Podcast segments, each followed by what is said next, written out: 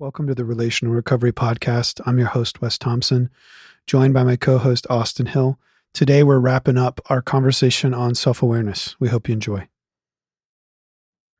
Yeah. So I think as we wrap up, you know, some points of application, some new, some we've already mentioned, but, you know, ask yourself some questions, right? Set aside a little bit of time, do some journaling. I mean, are, I mean, just the basic question can, you know, what comes to mind? I think it'd be good to do some writing just on am I honest with myself? That'd be a good question to ask yourself. You know, am I honest with myself? Write some things down. What comes to mind when you ask yourself that question?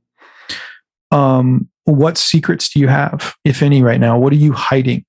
What are there things that you do that often, um, you know, you you hold in secret?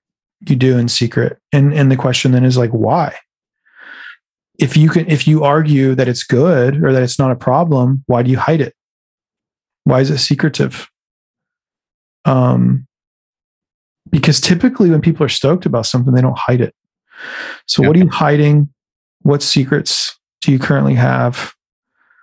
Um you know what are you withholding? What are you keeping? Because mm-hmm. because a lot of times we avoid we have you know what we avoid really reveals a lot about where we're at yeah. But we feel like we need to hide reveals where we need to look the most. Yes. Yes. Mm-hmm. Man, I forget Brene Brown, who's a writer and a researcher on shame. Mm-hmm. Um, she, man, she's she's really a really great thinker. But um, she was quoting something else. But she said in uh, I, I forget which book it is, but she said the cave you fear to enter holds the treasure you seek. I love, I love that line. The cave you fear to enter holds the treasure you seek. What are you avoiding? Uh, that's the point there, right? What are you avoiding? The, the things you're avoiding, the things you're hiding. Typically, it's somewhere there that, that really probably resides some of the problems that you're maybe facing.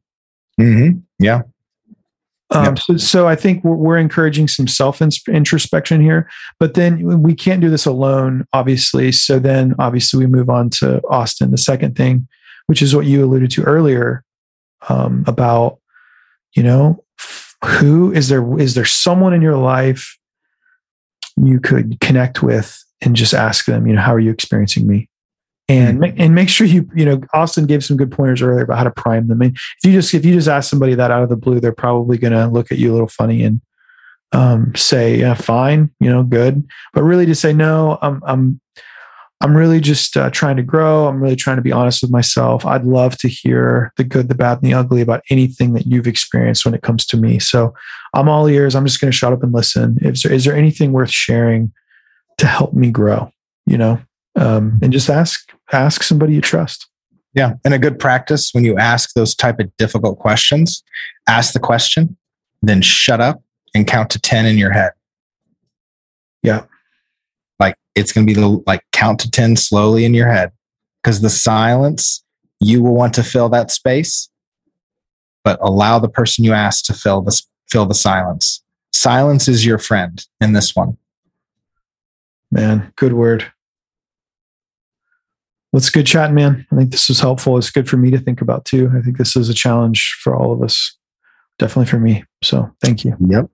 It's continual work. Thanks for listening to this episode of the Relational Recovery Podcast. We'll be back tomorrow with a new conversation. We look forward to seeing you then.